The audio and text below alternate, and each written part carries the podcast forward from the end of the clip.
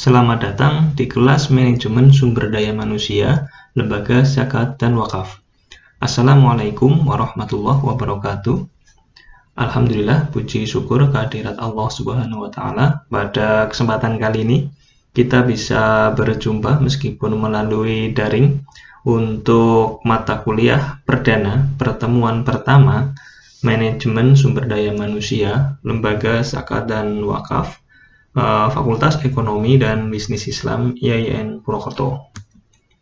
Semoga uh, kesehatan, uh, semangat belajar selalu meliputi kita bersama. Oke, sebelum kita masuk ke materi inti, sebelumnya saya akan mencoba mendeskripsikan, menguraikan materi-materi uh, yang nantinya akan kita coba pelajari, kita coba diskusikan selama 14 pertemuan ke depan terkait manajemen sumber daya manusia, uh, lembaga zakat dan wakaf. Sebelumnya saya sudah membagikan uh, file rencana pembelajaran semester untuk mata kuliah manajemen sumber daya manusia lembaga zakat dan wakaf ini uh, di akun di aplikasi Google Classroom.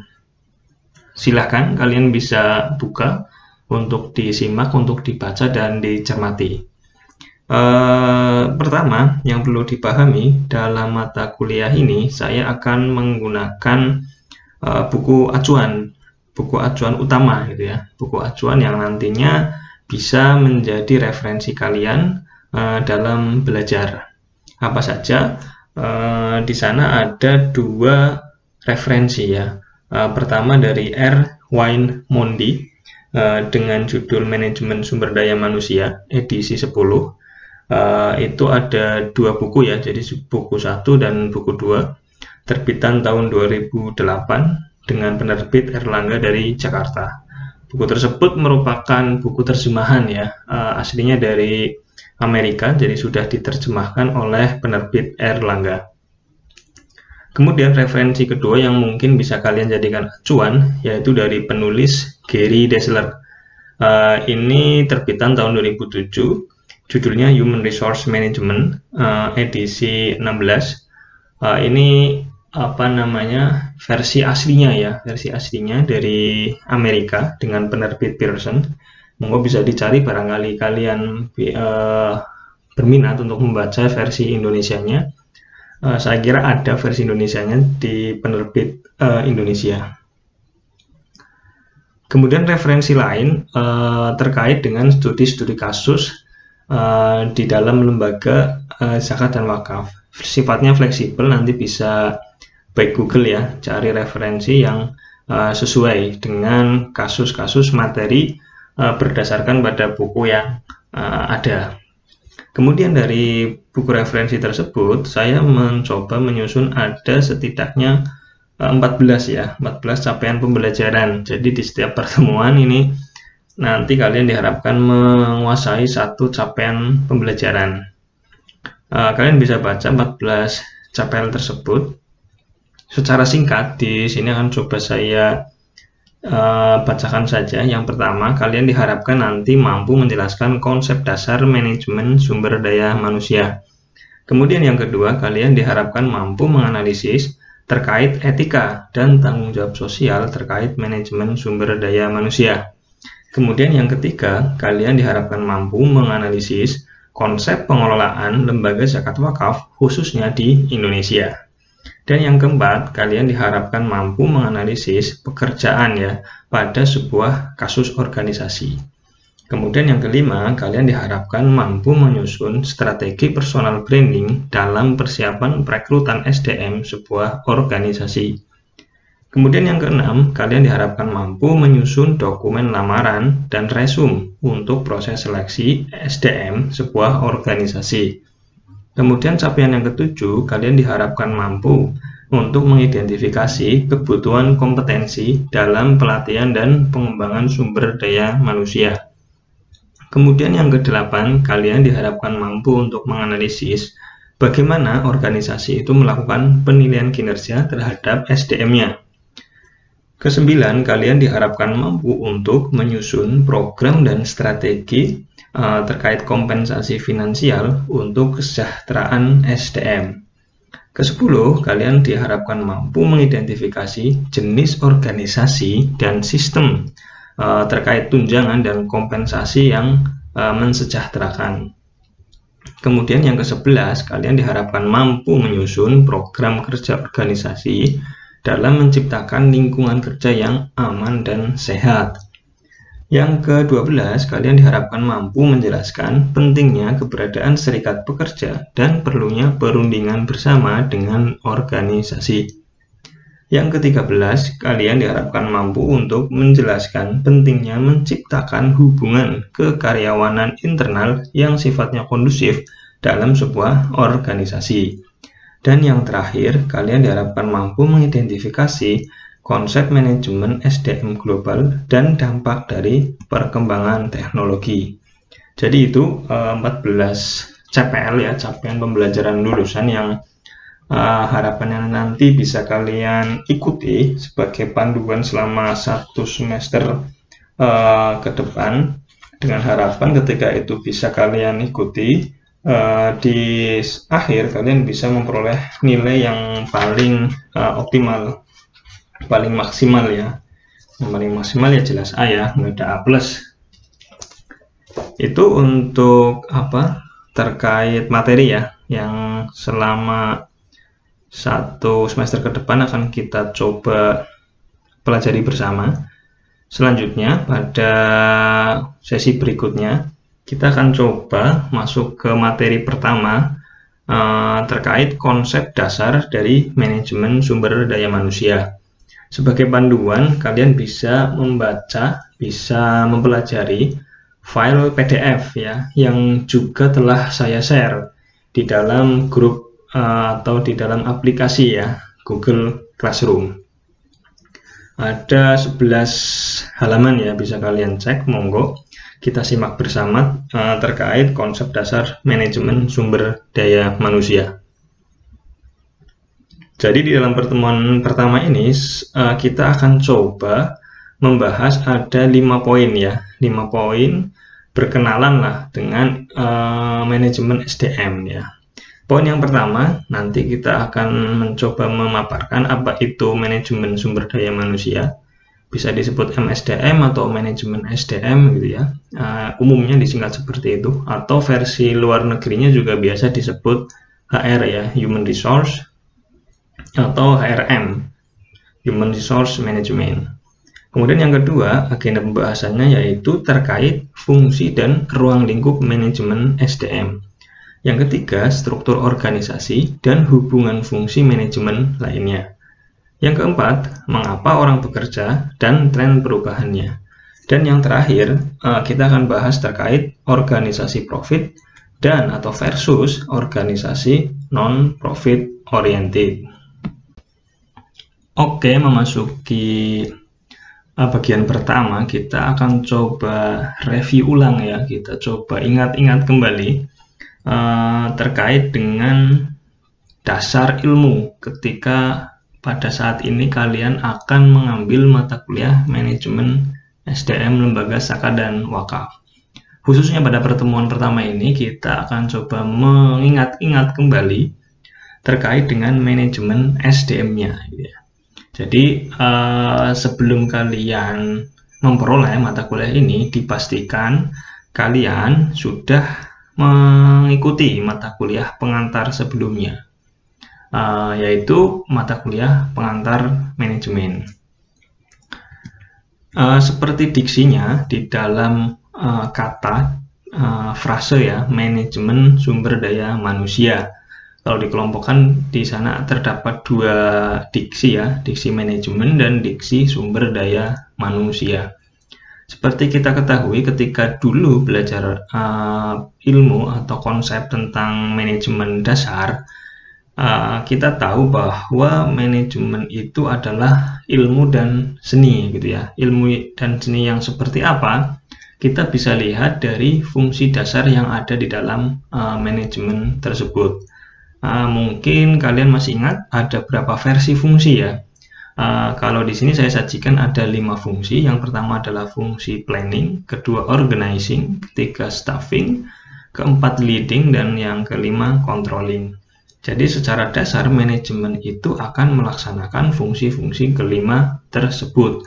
Mulai dia merencanakan sesuatu yang mungkin dalam teknisnya kita sebut sebagai visi, sebagai misi, seperti itu. Kemudian dari visi misi tersebut di uh, organisasikan dalam bentuk konsep yang nyata di dalam tubuh sebuah perusahaan.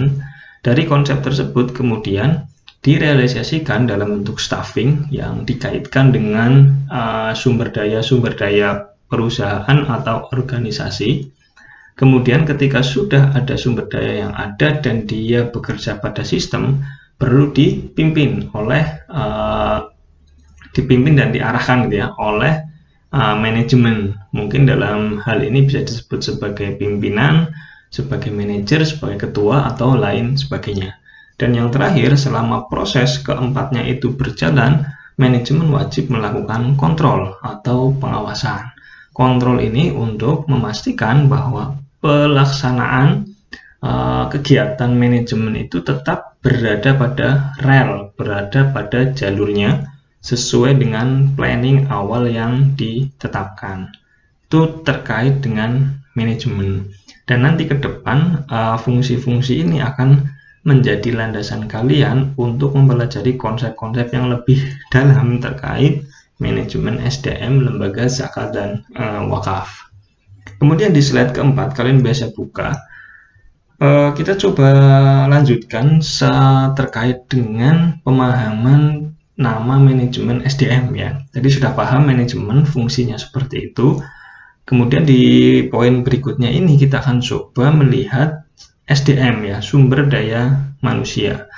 Ketika dilihat di slide nomor 4, kalian bisa melihat area fungsional di dalam sebuah organisasi.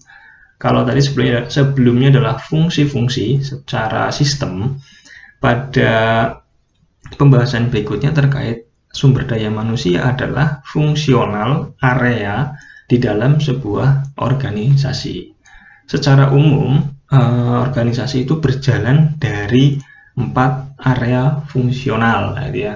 ya. Salah satunya di situ adalah area sumber daya manusia, uh, yang isinya adalah jelas manusia, gitu ya. Area-area lain yang juga penting dalam menunjang aktivitas organisasi sehingga bisa berjalan sesuai dengan fungsi manajemennya ada keuangan, ada pemasaran, ada operasional. Uh, keuangan jelas ya, dia berperan, berfungsi, area tugasnya adalah terkait bagaimana memperoleh uang, uh, mengalokasikan uang, hingga me pertanggungjawabkan uang tersebut. Kemudian untuk pemasaran dia bertanggung jawab bagaimana hasil produksi uh, baik barang atau jasa yang dihasilkan sebuah organisasi atau perusahaan itu bisa dinikmati oleh konsumen, oleh pasar. Kemudian yang ketiga operasional memastikan bagaimana uh, kinerja bagaimana aktivitas, bagaimana sistem yang ada di dalam organisasi itu sudah paling efektif dan efisien.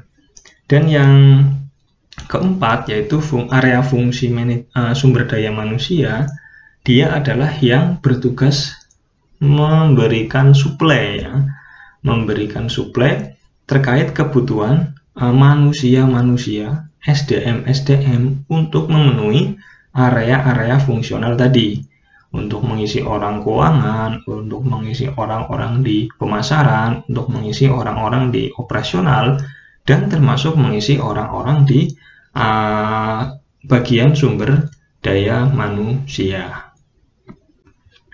Ya, tadi uh, penjelasan sedikit terkait dengan diksi ya, manajemen dan sumber daya manusia. Jadi uh, dua-duanya adalah hal yang penting ya untuk saling terkait satu dengan yang lainnya. Kalau manajemen terkait dengan sistem secara umum, sedangkan untuk SDM adalah salah satu area fungsional yang ada di dalam sebuah organisasi.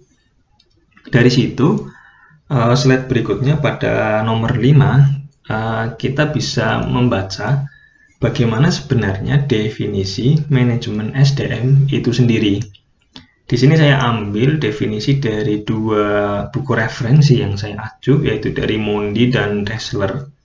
Masing-masing memiliki sudut pandang yang berbeda. Kalau Mondi, dia mendefinisikan manajemen SDM adalah pemanfaatan sejumlah individu untuk mencapai tujuan-tujuan organisasi. Itu ya, jadi pemanfaatkan.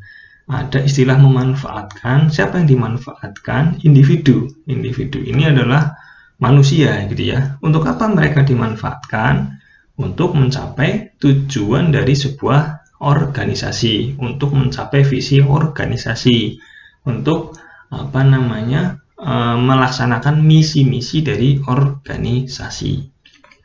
Berbeda pandangan ketika kita baca referensi dari Dessler.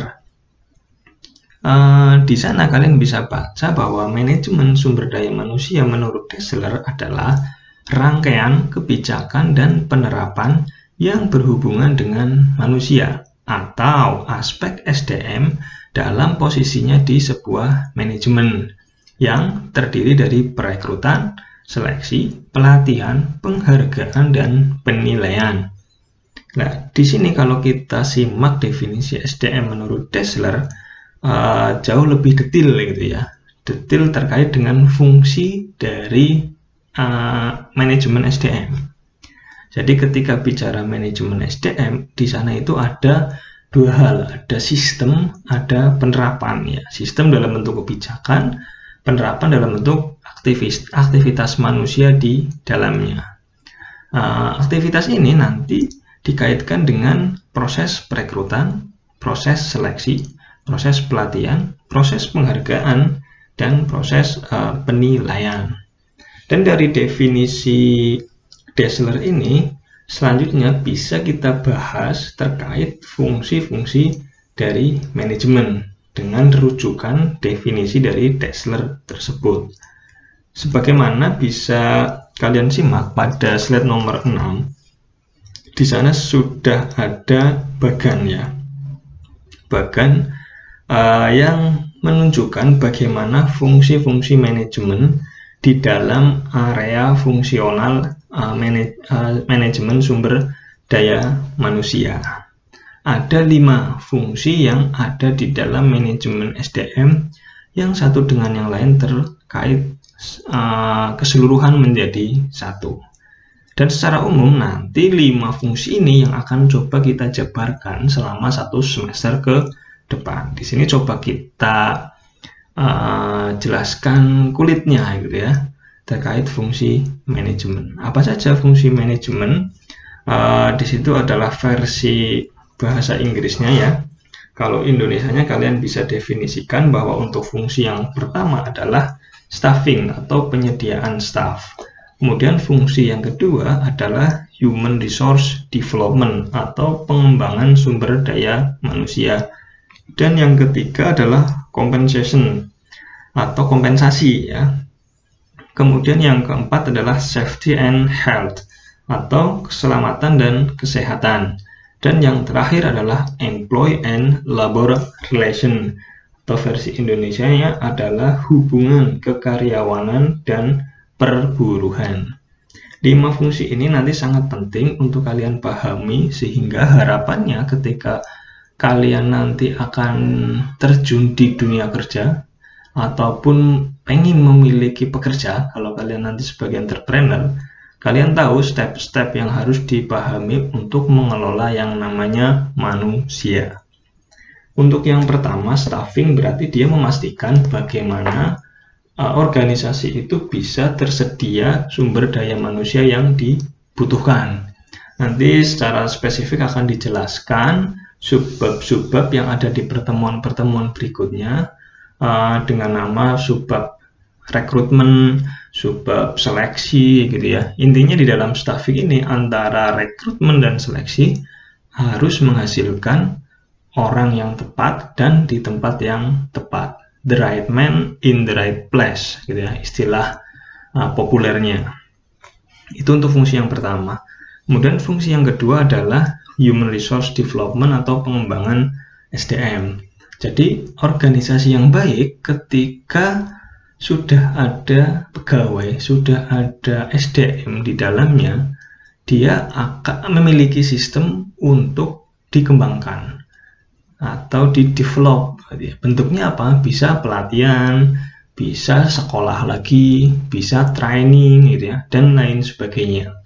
Dan ini uh, fungsi kedua ini sangat penting untuk menunjang uh, apa namanya perusahaan agar ke depan itu secara kualitas perusahaannya ya perusahaannya kualitasnya semakin baik. Karena meningkatnya kualitas perusahaan jelas akan diukur dari kualitas SDM-SDM yang ada di dalamnya. Ketika SDM-nya tidak pernah dilatih, tidak pernah sekolah, tidak pernah training, mustahil eh, perusahaan itu akan berkembang lebih baik. Terlebih nanti ketika bicara lingkungan eksternal perusahaan di bagian berikutnya. Kemudian perusahaan yang baik, sorry, organisasi yang baik uh, adalah setelah ada proses development adalah adanya sistem kompensasi yang baik juga. Uh, sistem kompensasi kita tahu mungkin bahasa singkatnya adalah gaji lah ya. Orang berada dalam sebuah organisasi, terikat dalam sebuah organisasi, salah satunya adalah mengharapkan kompensasi ya. Kompensasi ini apa saja nanti uh, uh, bab-babnya juga dua bab ya yang akan menjelaskan terkait dengan kompensasi. Kompensasi dalam bentuk finansial dan kompensasi dalam bentuk non finansial ini yang menarik mungkin ya. Jadi ketika nanti kalian bekerja perlu ditanyakan perusahaan yang saya daftar ini memiliki sistem kompensasi jelas enggak jangan-jangan kita masuk bekerja sampai nanti pensiun gajinya tetap tunjangannya enggak ada. Gitu ya. Jangan sampai seperti itu kemudian yang keempat adalah uh, perusahaan yang baik adalah yang bisa menjamin sistem di dalamnya itu ada sistem terkait dengan keselamatan dan kesehatan gitu ya. Keselamatan jelas berarti terkait dengan uh, kecelakaan terhindar dari kecelakaan atau bencana alam gitu ya. Kalau kesehatan berarti terkait internal kita. Bagaimana secara fisik, secara mental kita bisa sehat ketika bekerja. Misal keselamatan, uh, kalian pasti pernah membaca di kantor-kantor atau di apa namanya gedung-gedung gitu ya, ada jalur evakuasi gitu ya, atau ada tabung pemadam api gitu ya. Itu salah satu bentuk teknis terkait dengan jaminan sistem keselamatan gitu ya Ketika terjadi kebakaran, seperti apa mekanismenya, siapa yang bertanggung jawab, jalurnya seperti apa, dan lain sebagainya. Kemudian kesehatan sama, bagaimana sistem yang dibentuk itu menjamin sehatnya karyawan. Misal terkait jam kerja, kemudian terkait lembur, ada batas lemburnya, atau ketika lembur mendapat tambahan misal suplemen makanan gitu ya.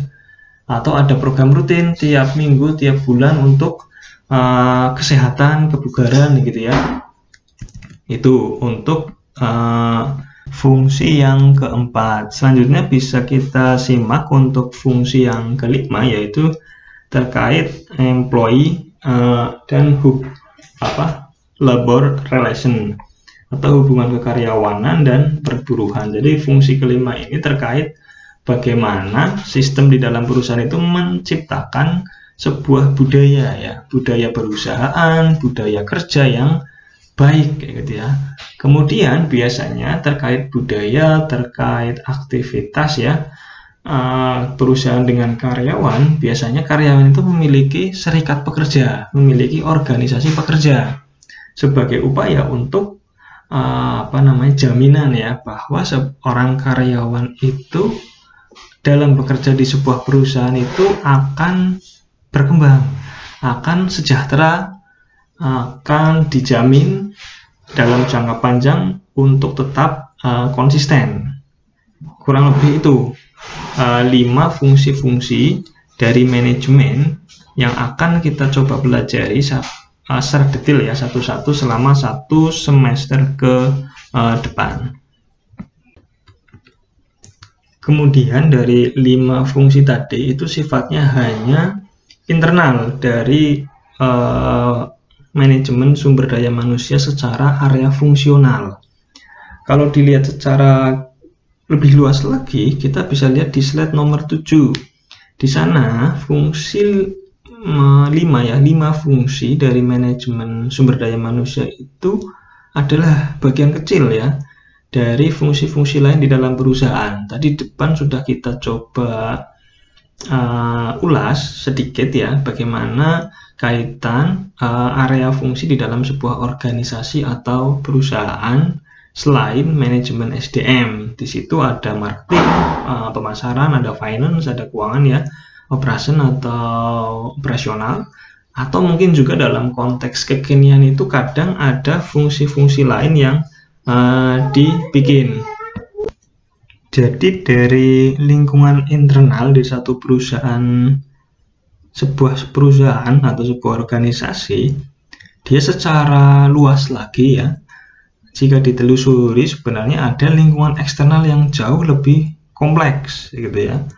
Uh, ada beberapa bisa kalian simak mulai dari teknologi. Berarti teknologi itu uh, mengalami perubahan. Perubahan itu akan berpengaruh terhadap operasional terhadap aktivitas sebuah organisasi. Kemudian di pihak luar juga ada shareholders. Kalau ini adalah perusahaan, berarti ada pemilik yang menyetorkan modal pada perusahaan.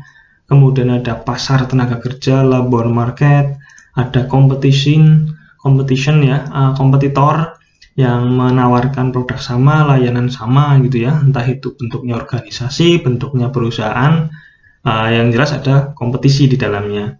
Kemudian customers, konsumen yang akan mengkonsumsi produk kita, kemudian ekonomi, berarti ini secara makro kondisi ekonomi, uh, kemudian berikutnya adalah politik, aspek politik, uh, keberadaan politik, kebijakan dari pemerintah misal gitu ya, dan berikutnya adalah uh, apa namanya masyarakat umum ya. Masyarakat umum uh, yang di sini adalah lebih variatif lagi gitu ya. Ada akademisi ada mahasiswa ada LSM gitu ya dan banyak lain lah ya. Kemudian dari sini lingkungan internal dan eksternal ini dia akan menciptakan hubungan yang sinergi gitu ya. Karena semuanya itu isinya manusia gitu ya. Internal ya isinya manusia, eksternal isinya manusia, maka peran human resource ini sangat penting gitu ya. Bagaimana memastikan manusia-manusia ini dalam hal kaitannya satu dengan yang lain, baik internal maupun eksternal, dia bisa bersinergi, dia bisa berperan sesuai dengan fungsinya masing-masing demi mencapai uh, tujuan yang diharapkan dari sisi internal organisasi. Itu ya uh, tadi gambaran bagaimana fungsi manajemen yang jumlahnya 5 dikaitkan dengan ruang lingkup manajemen SDM yang kalau ditelusuri di level lingkungan internal sudah luas, apalagi kalau ditambah cakupannya di lingkungan eksternal jauh lebih luas lagi.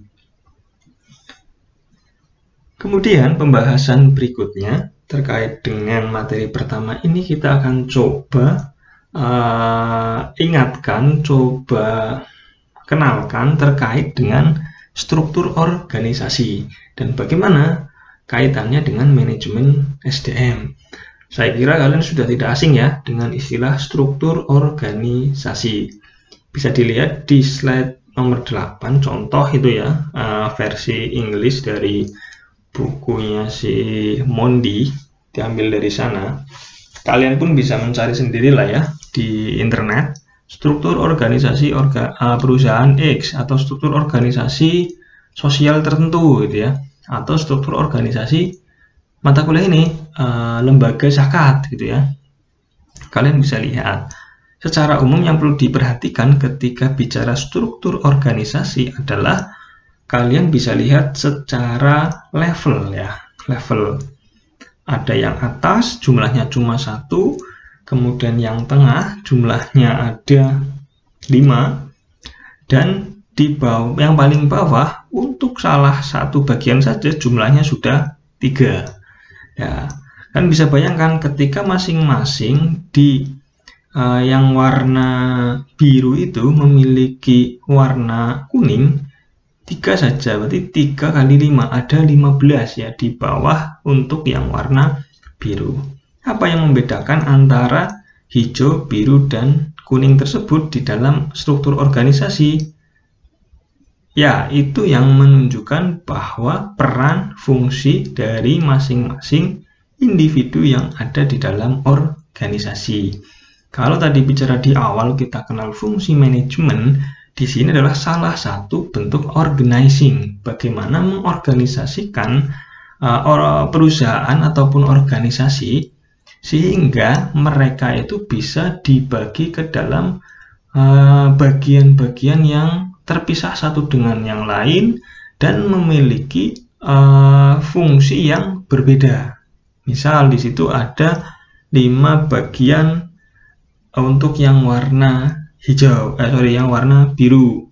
Ada wakil presiden bidang operasional, ada wakil presiden untuk bidang eh, SDM strategik, ada wakil presiden untuk finance keuangan, ada wakil presiden untuk uh, pemasaran, dan ada koordinator ya untuk bidang kesehatan dan keselamatan.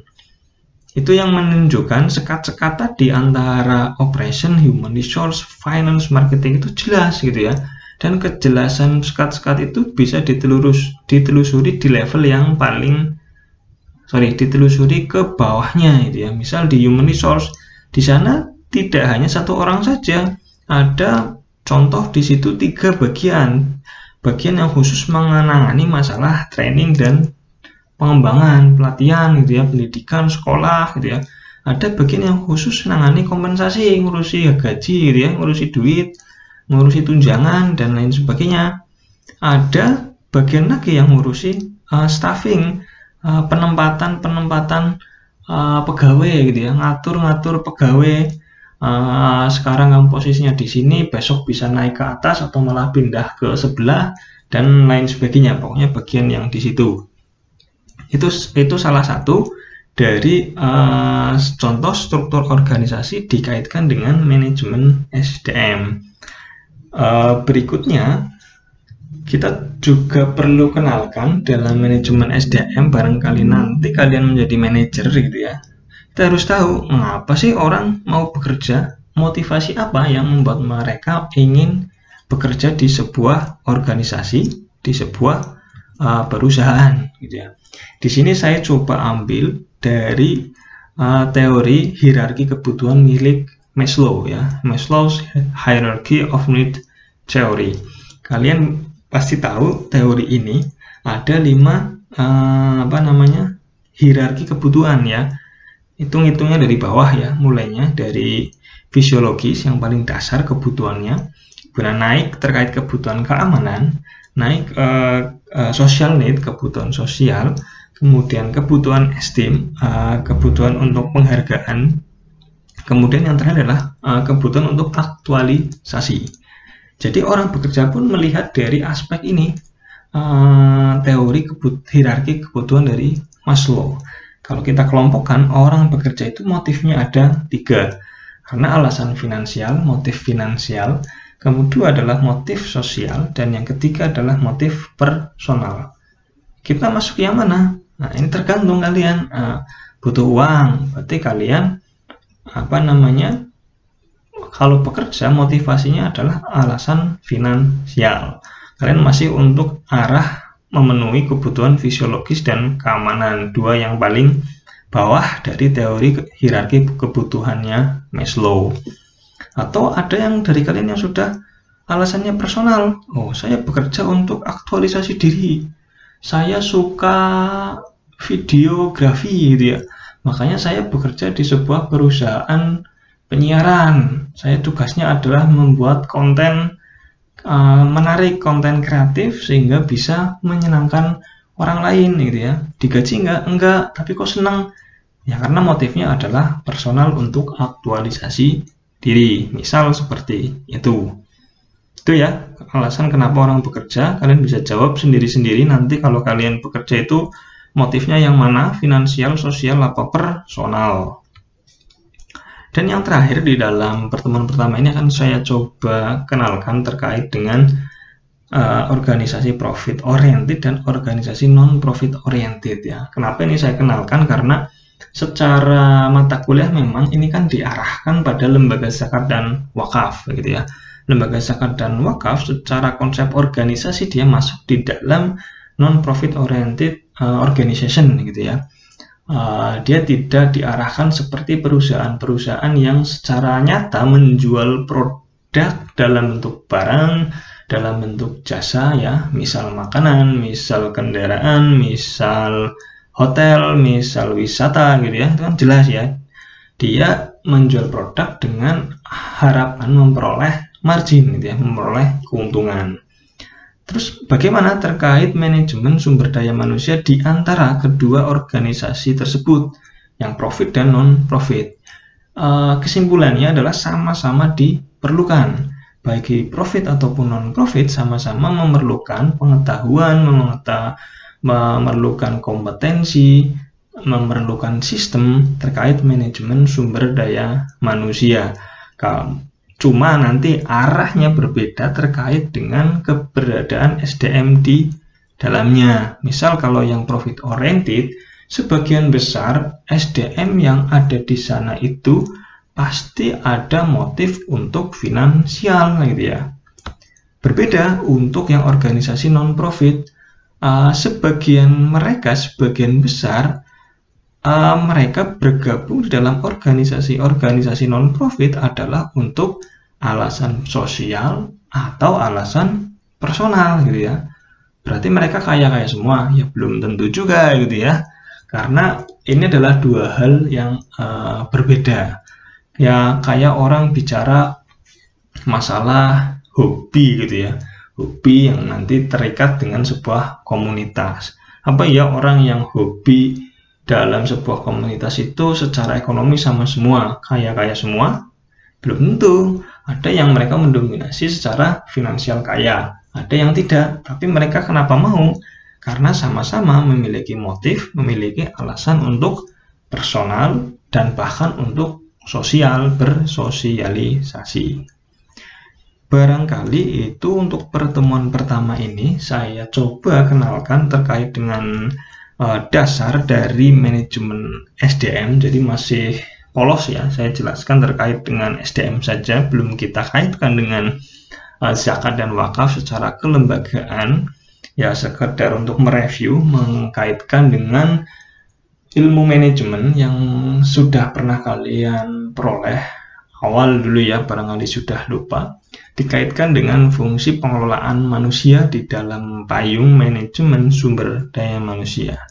Untuk selanjutnya, uh, saya buka sesi diskusi. Oh, barangkali ada yang memiliki pertanyaan unek-unek atau bahkan pengen kepo, silahkan bisa ditanyakan. Uh, untuk sementara mungkin medianya kita manfaatkan WhatsApp group uh, yang sudah atau saya minta bantuan PC kelas untuk membuat dan saya mohon untuk di invite ke dalamnya. Monggo bisa kalian mulai diskusinya. Barangkali itu untuk pertemuan ini. Kita jumpa lagi pada session selanjutnya. Mohon maaf atas kekurangan. Wabillahi taufik wal hidayah. Wassalamualaikum warahmatullahi wabarakatuh.